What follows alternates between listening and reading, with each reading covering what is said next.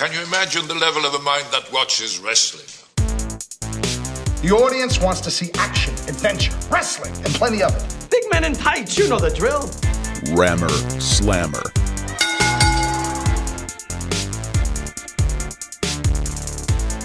Welcome to Rammer Slammer. I'm Ben Flanagan. This is our 20th episode of the wrestling podcast here in the Deep South, and we're here to talk about the WWE draft that you just saw on the debut episode of SmackDown Live. It aired this past Tuesday night, and we're going to talk about it with our buddy Daniel Wagner up there in Cleveland, Ohio, as the Republican National Convention is going on. We'll, we'll take a break from that and talk some wrestling with our good pal up there. But first, we're going to dive into this lawsuit, this class action lawsuit that more than 50 professional wrestlers have filed against World Wrestling Entertainment Incorporated. We'll talk to our good buddy and legal expert, the professor, Dr. Will Nevin, and we'll do that right now. This has been Flanagan, and I am here now with the professor, Dr. Will Nevin again. What's up, Will? Not much, my friend.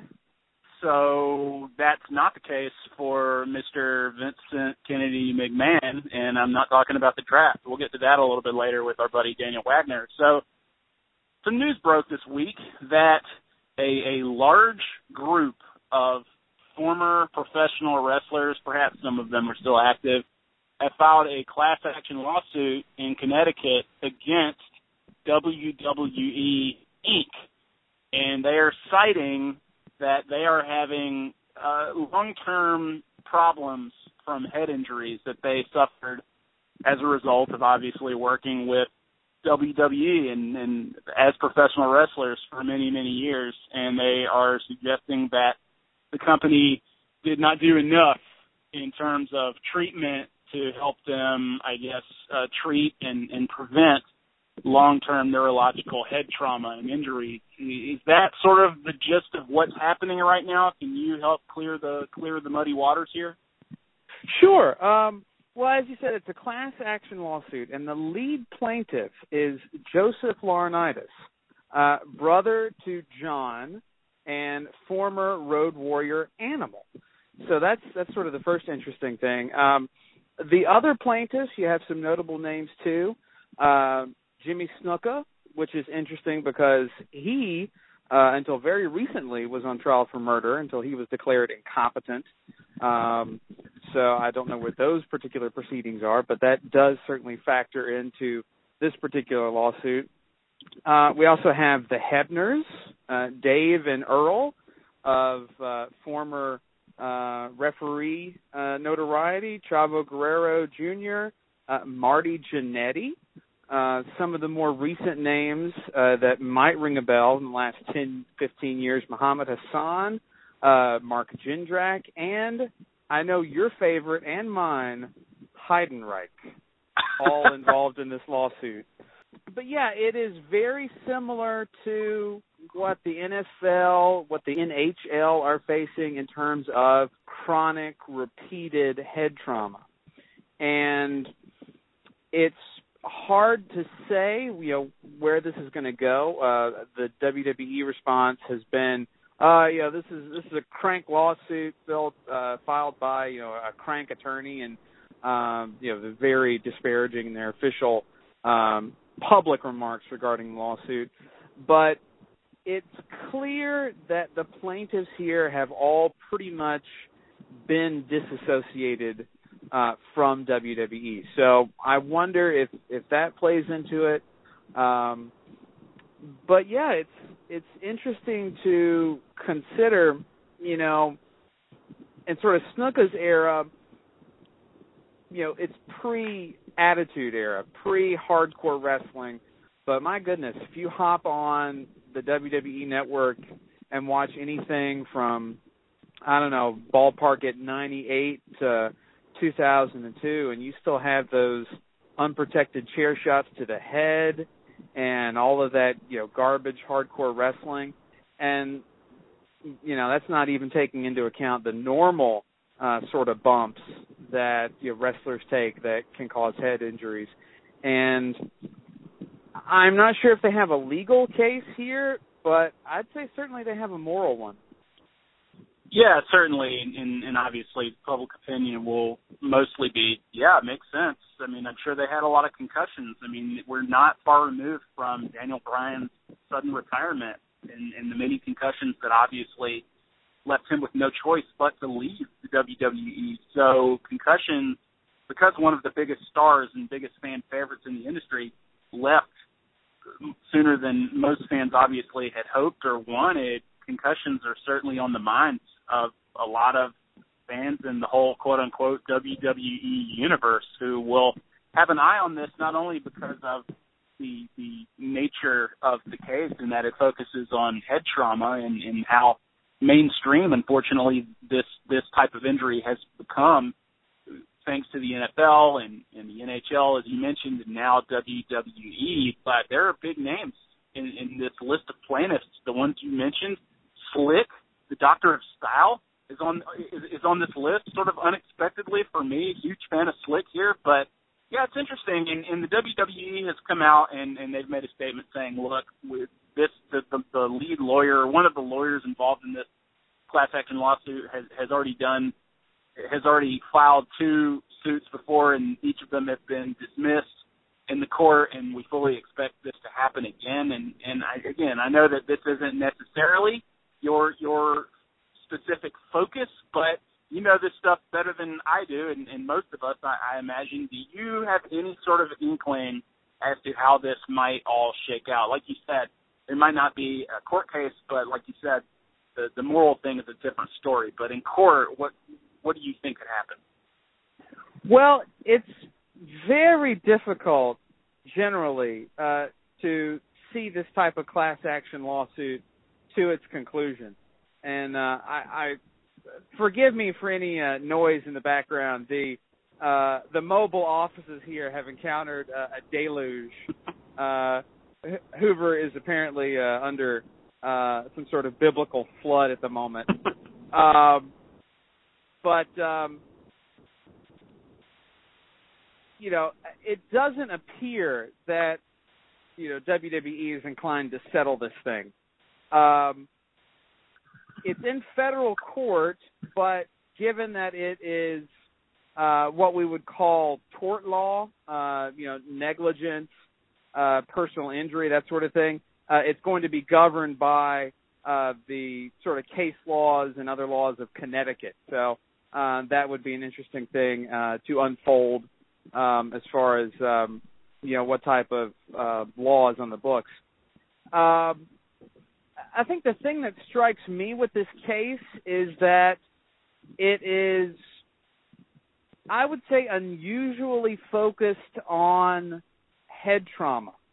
Um, as we've discussed before, the life of a professional wrestler is incredibly difficult, and I wonder why, again, the focus exclusively on head trauma when you could encompass all sorts of other things like you know the WWE uh, sort of winking or turning its head at substance abuse.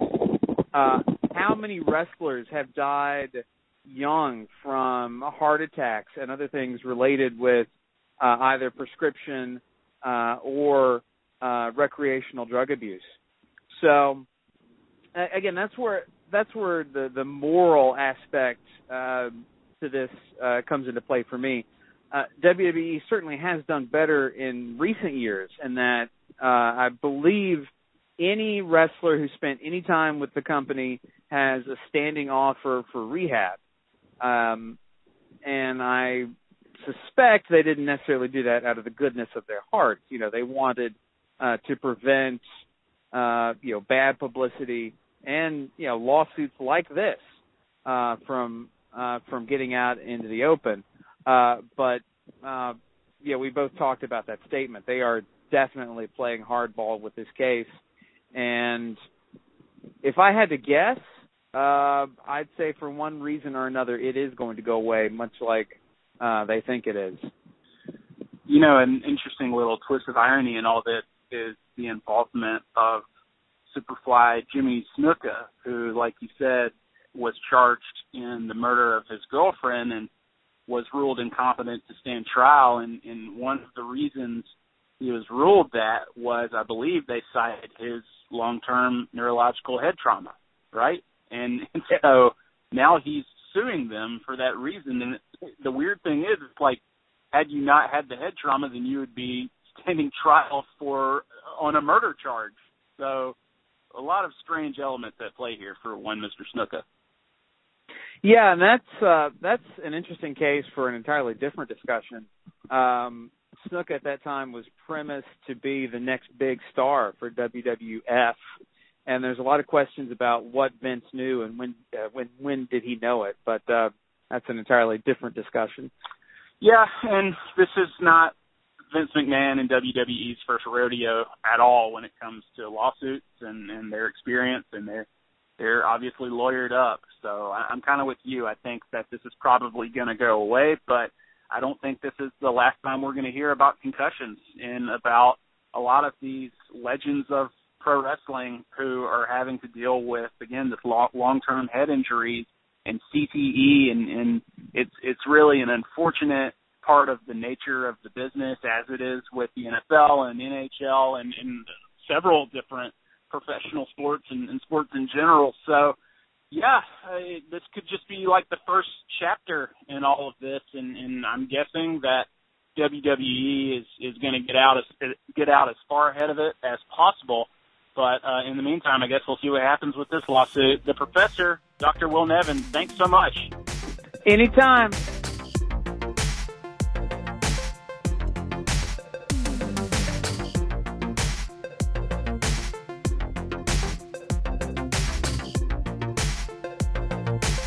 This is Ben Flanagan with Rammer Slammer. I'm joined now by our good buddy Daniel Wagner up in Cleveland. Daniel, how's it going, man?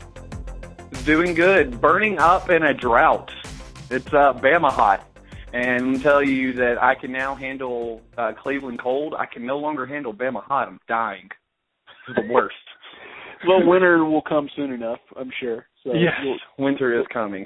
Yeah, you'll be in relief soon. Okay, so we've had this WWE draft last night on the debut episode of SmackDown Live, and we've talked ad nauseum about the draft, why they're doing it, if we really understand why they're doing it, and, and there it was last night. We have two split rosters. The brand split has happened now. We have a Monday show, a Tuesday show, Raw and SmackDown Live, and you've got I think 26 people drafted on the Raw roster and SmackDown, I think, in the neighborhood of 16 at least televised, and then they did uh, a bunch of others on the WWE network afterwards and rounded out the entire WWE roster. Sans one poor and lonely Heath Slater, who I believe is the only active roster member who did not go drafted. So, well, Heath. I've actually got some uh, information on apparently what Heath Slater is going to be doing. It's great. Well, drop it on us right now. Okay, so apparently this is being worked into an angle, and this was, of course, on purpose. Uh, that's why they showed him sitting there all alone. he, uh, according to Bryan Alvarez at Wrestling Observer, who I tend to believe on anything him or Meltzer, the reason why I pay for their obscene prices. Uh, Slater is going to take some Evolve dates and random other affiliate stuff so it's almost that he is released and is going to bill himself as the number one free agent in wrestling. and that's what they're going to kind of do with him. Um, and then I don't know what the end game is, if this is going to be something towards where they do a joke kind of, we've got to take him, which would be great. If they kind of do what they did with Stone Cold with the very first draft, where he was the free agent, and they were both trying to woo him to the uh, McMahon and Flair were trying to woo him to their brands. Excuse me. Um, just had a whole bunch of uh, taquitos from 7-Eleven, so excuse the indigestion that's coming. Uh, but that's kind of a looks like what they're going to do with him is put him on some indie dates, have him, I'm sure, doing you know YouTube shoot esque videos and then use that. He hasn't been released. He's not going to be released. So I think that's what, according to uh, Alvarez, they're going to do. That's which that's, isn't even the dumbest thing actually compared to a lot of the other stuff they did in that draft. That's actually kind of an interesting, cool idea. Yeah, you, that that's true, and that seems like a lot of effort to go to for for one Heath Slater, who I who I really like, and I think is is pretty funny. Yeah. But let's jump into the draft real quick. So going into this, I, I didn't really understand really narratively the need for the draft. I, I get, I, I'm fine with it, and I was totally open to it, but I just hoped that they would have explained it from a storytelling standpoint in, in a way that made any sense at all. I don't think they really did that personally, and in, in pushing the in, in, in really putting such a great emphasis on brand, brand, brand, bottom line, business, and letting Shane and Stephanie sort of be the face of this whole process, I thought was a mistake.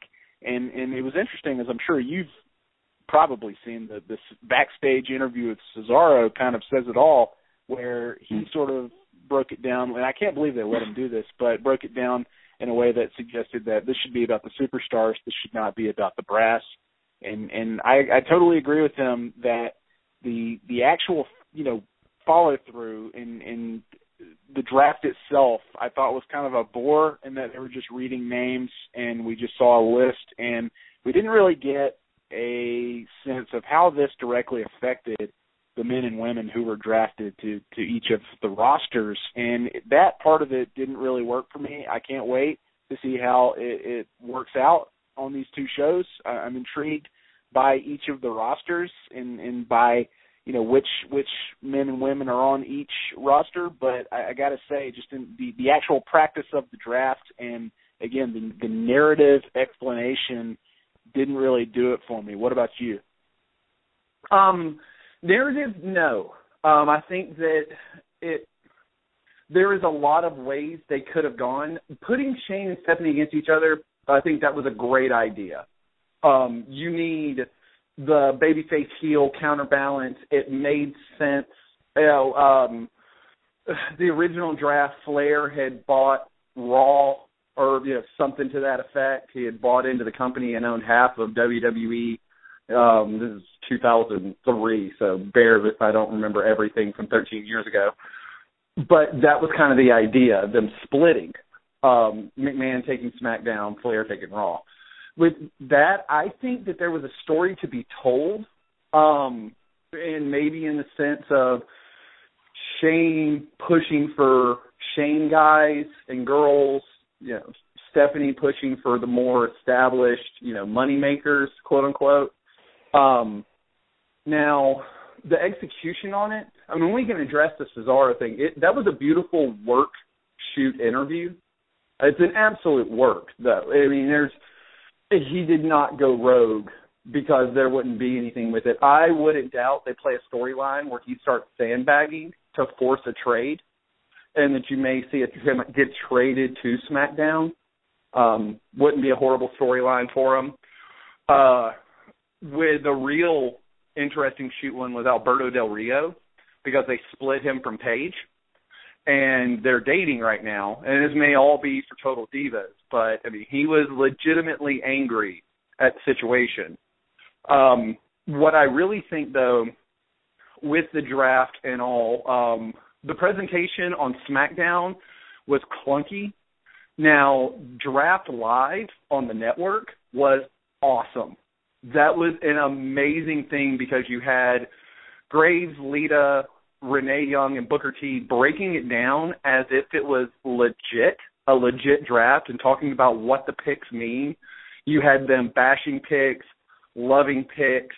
Um, they had a ton of interviews with people that were really funny. A lot of them that were awful babyface. I'm going to give it my all, and you know all that kind of crap. Um, highly suggest going back and watching the entire three-hour Draft Central.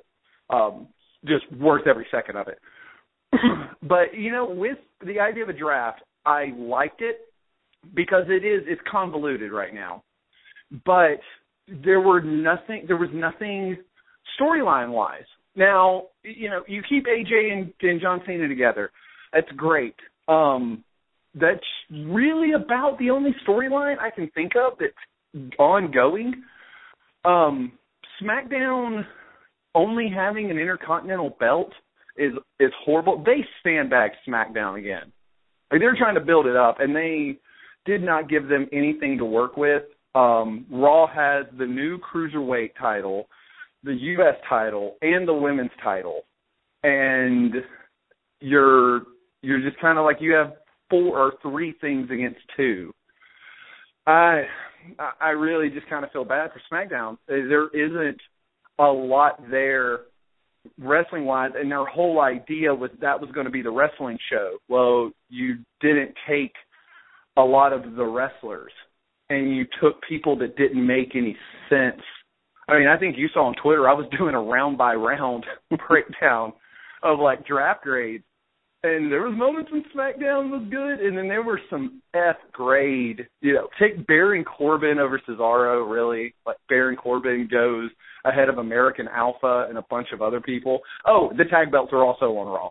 So, you know, four belts to one, uh, or two right now. God knows what happens at Battleground. Um, but yeah, we'll see. We'll see how this all plays out. If they have anything storyline like trades or you know, other things, um, the breaking up, um, you know, from an NXT standpoint, there were two sure thing draft picks, and then four. I don't know what in the living hell they were doing. Picks that came up um, that are just people not ready. Uh, you can look at Carmella that um, at WrestleMania when they called up Enzo and Cass, they said she wasn't coming up because she needed more seasoning and something to do. So in three months she's become roster ready, and Bayley isn't, you know, uh, or Asuka. And I granted they've got a belt on Asuka, but you know what? They're not they're not ready to go. Um, you are supposed to make this like a legitimate thing, and you take Alexa Bliss over Shinsuke Nakamura, you know, or Samoa Joe, or the Revival, or a lot of other really good talent they have down there. Um, it, it's it's weird. Uh, Mojo Rawley doesn't make a lot of sense to me. I know he tags with uh Zack Ryder down there, but really over you know, Austin Aries or you know any number of other people that they have. It's just a uh, it was baffling from the NXT. Um, um and uh, a lot of it in general, like a lot of their picks, I just I do not understand at all. Yeah, Eva um, Marie too. Eva Marie, which did not count, she counted as a Raw active or a WWE active and not an NXT person, which wow. is weird because uh, she, I guess, because she wrestled at WrestleMania. You know, I don't know if that made that her like forty two woman match. Yeah. Yeah, exactly. It was so god awful. Um, thank God the triple threat was as good as it was, and possibly you can make a case with the match of the night um, because it it needed something. You've, um, you know, like I can sit there and look at someone like Nia Jax, who, granted, she's The Rock's cousin, so you know if you are a you know, bloodline relative uh, is the friend of a former coworker's daughter that is a fourth cousin of the Anoa'i family, then you're always going to get called up and get a push. Like I don't know what that family has on Vince McMahon, but it's the most sure thing. Like get a part of that family, they're always going to have a job for you. Um American Alpha, this is the dumbest here's your other inside piece of information that's the stupidest idea. For a long period of time on Tuesday, only Jason Jordan was going to get called up. Not American Alpha, just Jason Jordan. They were going to split up their hottest tag team for no reason whatsoever and sink Jason Jordan as a single star, which he was never good at. And so, like, I mean, that was kind of the logic they were doing down there, and it made no sense. Uh, Finn Balor, perfect. He went exact. I would have probably taken him number one. Um, in all honesty, he's that good. Um, made great. Him and Seth Rollins are going to have amazing matches. Well, stick uh, with him for just a minute because I keep yeah. hearing from a lot of fans out there that Finn Balor going when he did, which I believe was fourth overall, maybe. In uh, no, he was third overall. Third over. Okay, third. I knew it was top five. So he went ahead yeah. of Roman Reigns. Yeah. So going third overall was WWE making a statement. Did you see it that way? And if so, what kind of Mm-hmm. statement are they making? I think what they're they're doing is one acknowledging that he has been the face of NXT. He has great merch sales, you don't find people that don't like Finn Balor. He works well. He's got he's got it. He's had it everywhere he went, you know? And you know, putting that out there, the statement being that we are we're going to take him and we're not going to do like what we did with Apollo Crews. And we're going to not for once bury him like they did with Neville in some sense. Uh Sami Zayn. Uh you're you're going to see him in the marquee. You're going to see him AJ Styles jump real damn quick without having to do the jobs because he went through TNA. Uh, I I loved it. I'm ready for it. He he's got everything you want. The look, sells merch, is charismatic, has maybe the best entrance outside of Shinsuke Nakamura right now uh, to the ring. Um, great music. The demon thing he pulls out for the pay per views, I love doing it as a one off sort of thing. I'm sure he'll do that on his debut. Uh, he'll do the the demon but there's, I mean, there's a lot to like. And with them putting Anderson and Gallows with them, they can reunite the original Bullet Club since uh, Finn Balor, Prince Devitt, was the founder of Bullet Club. He's the one who came up with the idea. Put him back with those guys. There's money to be made. There is a lot of money to be made with him, and I think putting that, you know, showing it right off the bat is is brilliant. So, what um, do you read in? What do you read into the fact that Nakamura and Samoa Joe and Bayley, these big stars at the NXT level, the people who are clearly ready for for their own respective call ups to the WWE. What do you read into they're not getting drafted and staying with NXT? Is it that NXT is enough of a brand on its own that it needs established stars to to sort of keep thriving and keep going? Um, well, you know, there's one with okay, so Finn Balor was very vocal over a year of saying that he had no desire to leave NXT. Um, I don't know if you've gotten around to watching Finn Balor and Shinsuke Nakamura, Balor's last match. It's it's beautiful. It is a great four and a half star match, four to four and a half star match. Um, and at the end of it, Finn Balor breaks down crying at every, like I think I've said it before. It never gets any better than that crowd, and it's the everybody who leaves NXT balls their eyes out on their last match. And there was something with him and Shinsuke Nakamura have known each other for 20 years. They went to the New Japan Dojo together. They're you know, you're fighting your best friend, and both of you are going ridiculous, just beating the ever living hell out of each other. Um, I think though with NXT, it is a big enough brand. They have a fear of gutting it, and maybe they didn't think they had enough people coming in or um, currently there to drive it from a main event standpoint. Uh, right now, Samoa Joe doesn't really have a person to challenge him for the belt. I know he's going to fight Rhino. Rhino's not going to take the belt from him. I think Nakamura is your only one. Maybe they think Shinsuke needs a little bit more time in the oven down there. I don't know why. He's perfect. Like, and you're not going to teach him anything new. He's going to wrestle the way he wrestles, and that's the. That's the reason you got him was to do what he does. Uh, so you've um maybe that's it. They just didn't want to completely raid the cupboard, but at the same end, that's that's got to be a slap in the face, you know, especially for Bayley. And that and that was the one that I was legitimately angry about. It really pissed me off is because no one has paid their dues more than her, and they let her they let the other three horsewomen leave a year ago, and they kept her. They let Nia Jax, who's been only wrestling for four months uh, since the first time she stepped in a ring. And yeah, she's big and she looks intimidating, but she doesn't win big matches. She always loses her big matches. She lost to Bayley She lost to Asuka She you just don't I don't get why you're so quick to throw her in there when you have a good women's division right now. Bayley becomes the complement. Bayley's your ultimate baby face. She is the best baby face in all of wrestling. We, as a smarky, jaded 30 plus year old wrestling fan, I should hate everything about her, and I get giddy when I hear her music hit because it's she's just that good.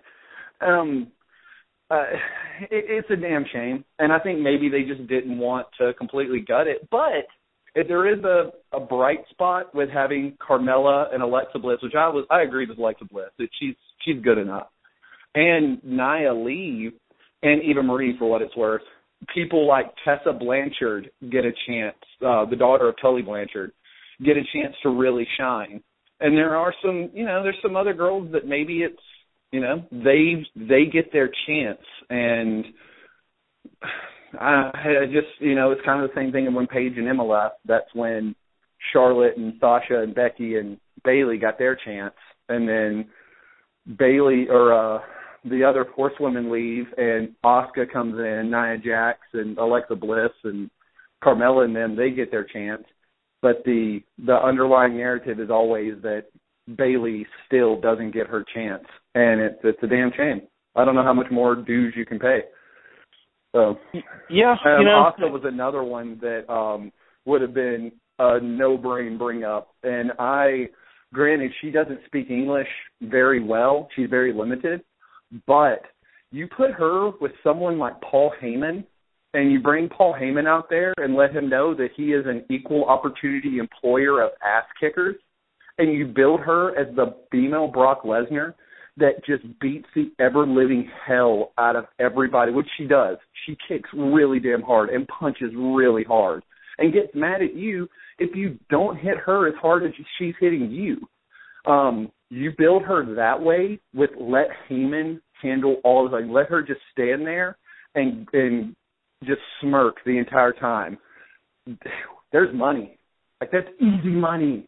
And somehow they don't see it. And yeah, of course, you know, you have this great people, so leave them down because God knows Carmella with her rip off gimmick of Enzo and Cass and you put her on the show that Enzo and Cass aren't on. So she's one, not with her boyfriend, and two, you're going to have her throw out there and do her my name's Carmella and I'm the princess of Staten Island and doing the how you doings and stuff with a crowd that isn't going to really know her and she's dead.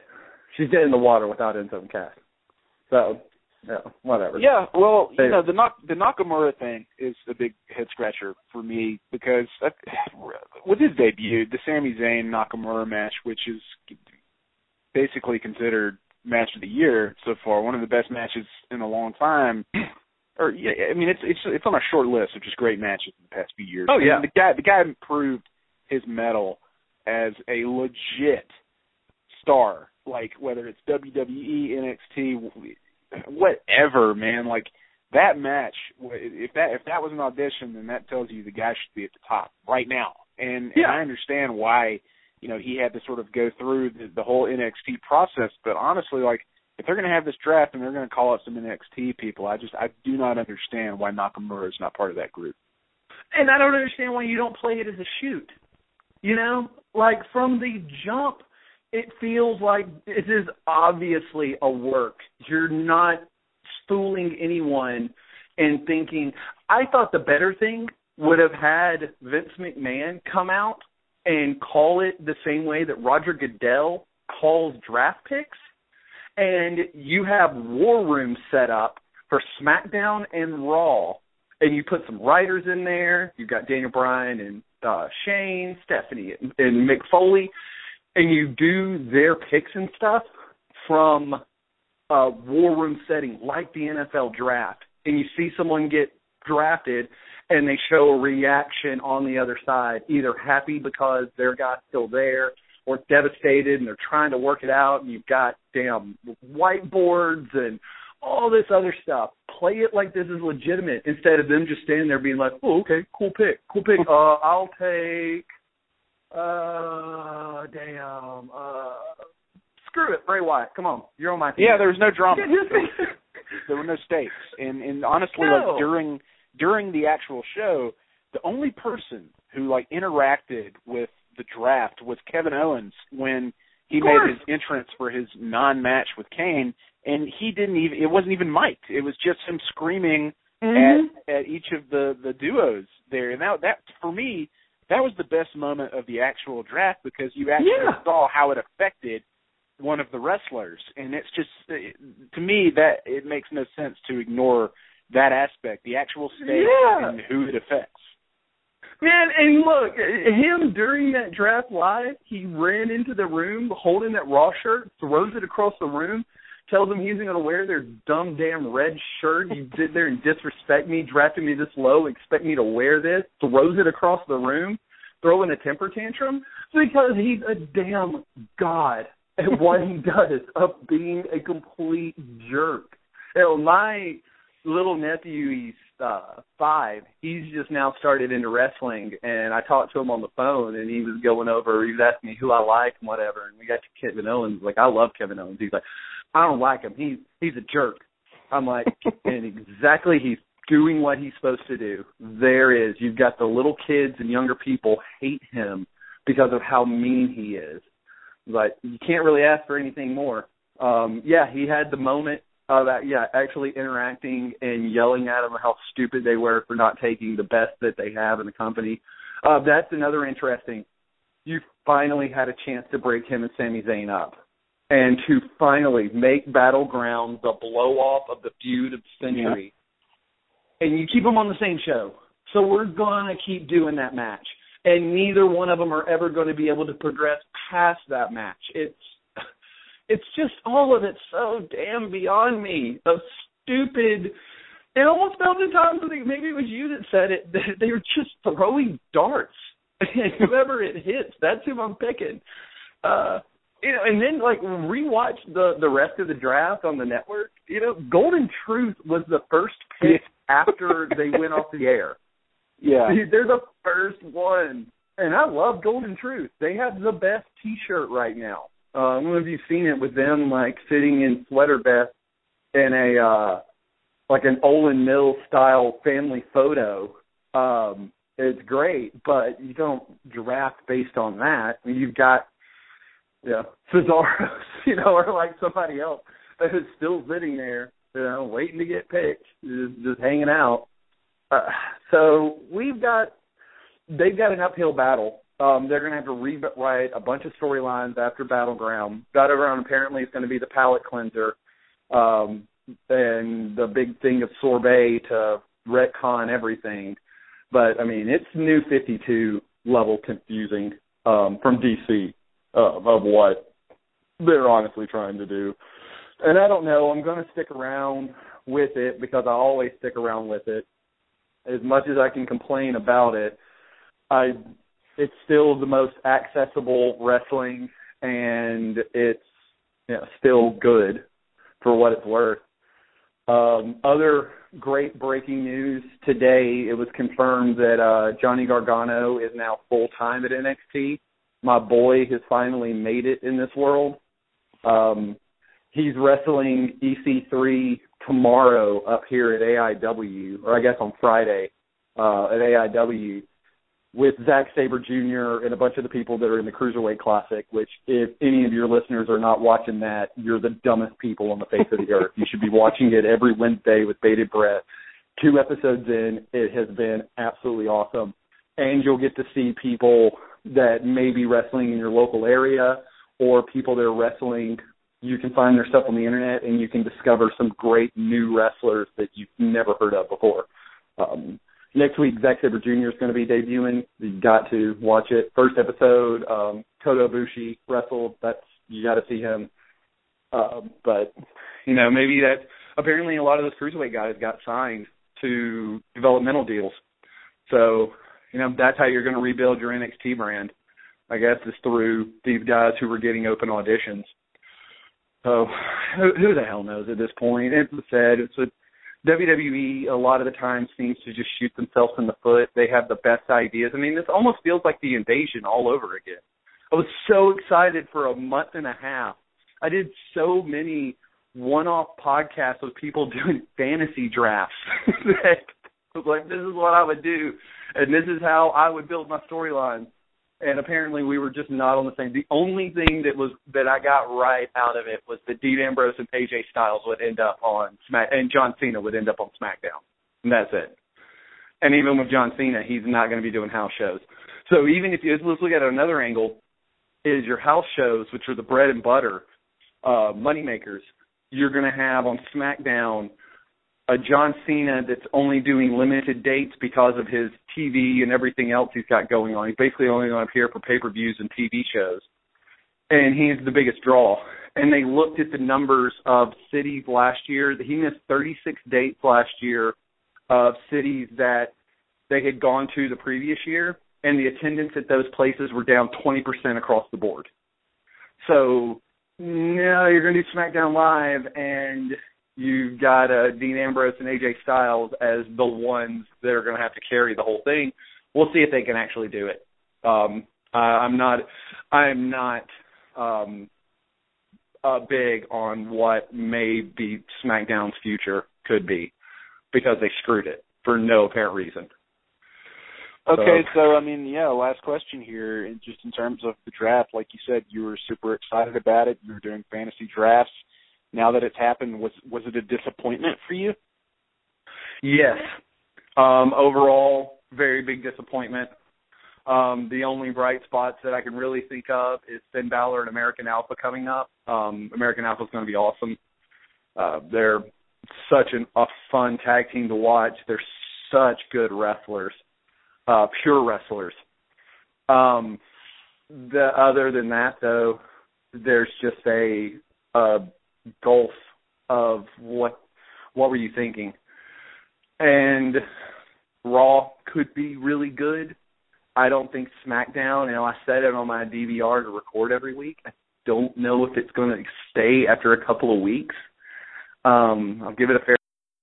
Mauro Ranallo had a chance to call some really great matches that he won't get to call now. Um, so, yeah, I mean, I just think that it was it was such a great opportunity blown. Same with the invasion. Same with the anytime they else they've done the draft, they get really close and just peter out.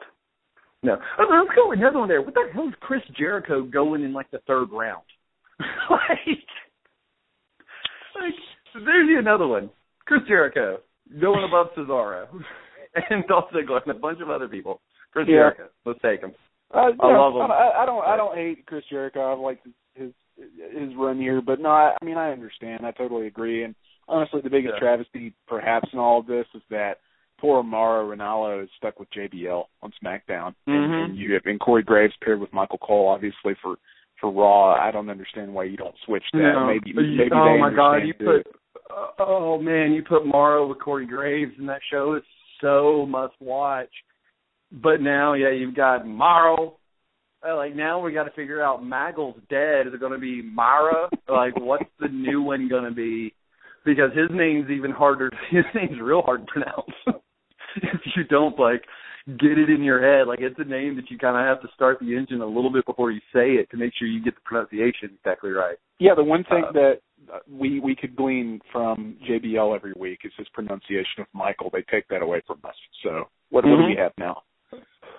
Exactly. Will we have a cowboy hat? Well, no, because Kevin Owens is on Raw. I don't even have a Kevin Owens wearing cowboy hat thing anymore Yeah. to to go to. Yeah. It's oh god, I don't know what to think of this whole thing. Well, it's, they yeah. tried him with the idea of fixing, you know, every more people getting a chance to grab the old brass ring. Screwed everybody on the back end. Daniel Wagner, we we appreciate it, man. We'll see how it all shakes out. But until next time, we'll we'll talk to you soon. Yeah, no problem, Dan. Anytime. Rammer Slammer is produced and edited by Ben Flanagan for the Alabama Media Group and AL.com. Find us on iTunes and follow us on Twitter at Rammer Slammer. Thanks for listening.